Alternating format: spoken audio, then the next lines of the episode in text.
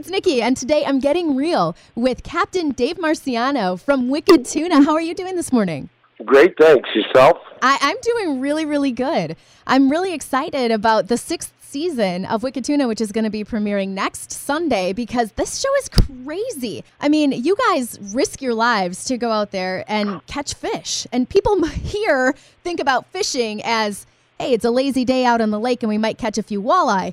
But you're out there really battling the en- elements plus other fishermen. Yeah, yeah. It's um, part of what we do, though, you know, and we're just a small portion. The show highlights small portion of what is, uh, you know, a large fleet that, you know, is out there doing what we do. Is the competition really as fierce as what it appears on the show? Well, yeah. I mean, look, we, we all try and get along. We're all, you know, it's a long season. We're all going to be in the business for a long time together. But the bottom line is, you know, these fish are worth a lot of money. And when we're out there, you know, I want to do better than the next guy. And, you know, at some point during the season, because these fish are worth money, the elbows go up. But what we try to remember is, um, you know, don't hold grudges. No matter what happens during any given season, you know, at the end of the season, we got to work it all out because we're all going to be there next year. How many days a week are you out on the water? Uh, during the tuna season, pretty much um, seven days a week, weather permitting. You know, we, we have to fish every available day until the quota's caught because once it's over, it's over. How much money can you make off of a fish? I mean, I know these fish are worth a lot of money. Uh, my personal best is I've gotten $24,000 for one fish. Wow. Um, yeah, but, you know, the average is different. Um, I'd say the average is between five and seven thousand dollars a fish. But you know, again, if you catch the right fish in the right market, you can do really good. Yeah. What is the worst thing that's ever happened to you? Geez, that's a tough one. You know, other than you know having difficulties with boats breaking down and expenses you know that you don't um, foresee like that repairs you know fortunately nobody was ever hurt on my boat but Yeah. you know i've heard stories of other guys being you know really hurt during the tuna season and in my book that's the worst thing that can happen to any skipper is having one of your crewmen get hurt Yeah. But you had one of your boats sink on you, right? Uh, yeah, yeah. The boat that's highlighted on the show it did sink um, at the dock. Um, I think it was what four years ago now. But you know, we re- we raised her up, we rebuilt her, and she's better than she ever has been at this point. Oh, that's good. How much money do you guys have invested in these boats? Because it's obviously the boat itself, plus all of the equipment that you've got, all the gadgets and the fishing gear. How much do you have invested in each boat? It depends. If you look at my boat, we're kind of you know the Humpty Dumpty of the fleet, if you will. You know they make fun of us sometimes because we're you know the oldest, slowest boat. I've got about you know a hundred grand or so tied up in the boat. But if you look at some of the other boats in the fleet, like Dave in the dot com, he's got pretty close to two million dollars tied up in his boat. Wow.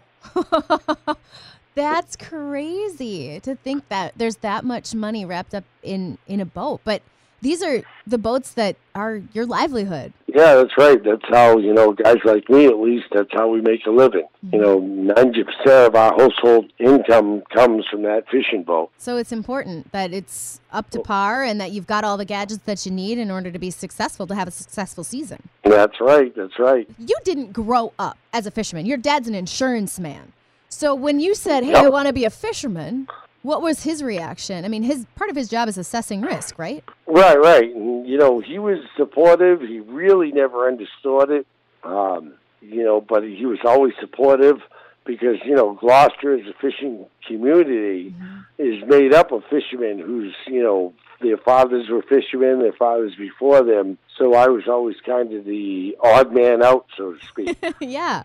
Yeah, because I mean, when I think of it, I think of people who grew up, and that's the deal. If your if your family is a fishing family, that's what you do. That you grow up to be a fisherman, and it's like in your blood. But for you, that's not the case. No, no. It, it all stemmed from my um, passion, is you know, for fishing. When I was a kid, you know, I couldn't stay away from the the lake down the end of the street, fishing with a bobber and a minnow, Yeah. and it just kind of expanded from there. Yeah. And this is a completely different situation going from, you know, fishing on a lake to going out into the ocean where the weather can turn on you in any at any moment. Oh yeah, yeah. We have um, our challenges, you know, and that's always one battle that we have being the slowest boat in the fleet. We want to fish as much as possible, just like the other boats. But you know, if you're the slowest boat, you have you know the first guy that has to get out of harm's way when the weather comes down. Yeah.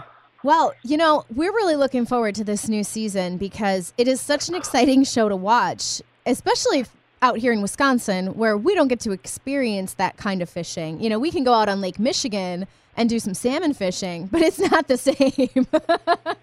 right, no, no, and, it, and it's all good. You know what I mean? It's you know, again, as a fisherman, the fisherman in me loves that type of fishing.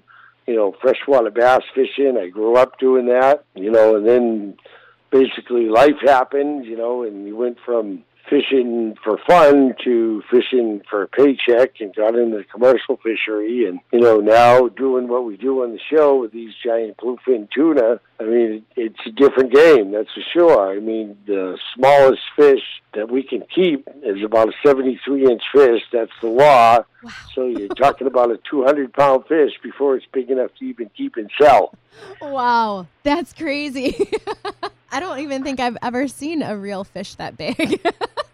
Well, you'll have to get up there to New England and see how it's done. Yeah, I'm actually planning a trip in August. So maybe I'll give you a call and we can hook up and I can go out and see what it's That's all about. right. Look us up. We'll definitely take you out there and see how show you how it's done.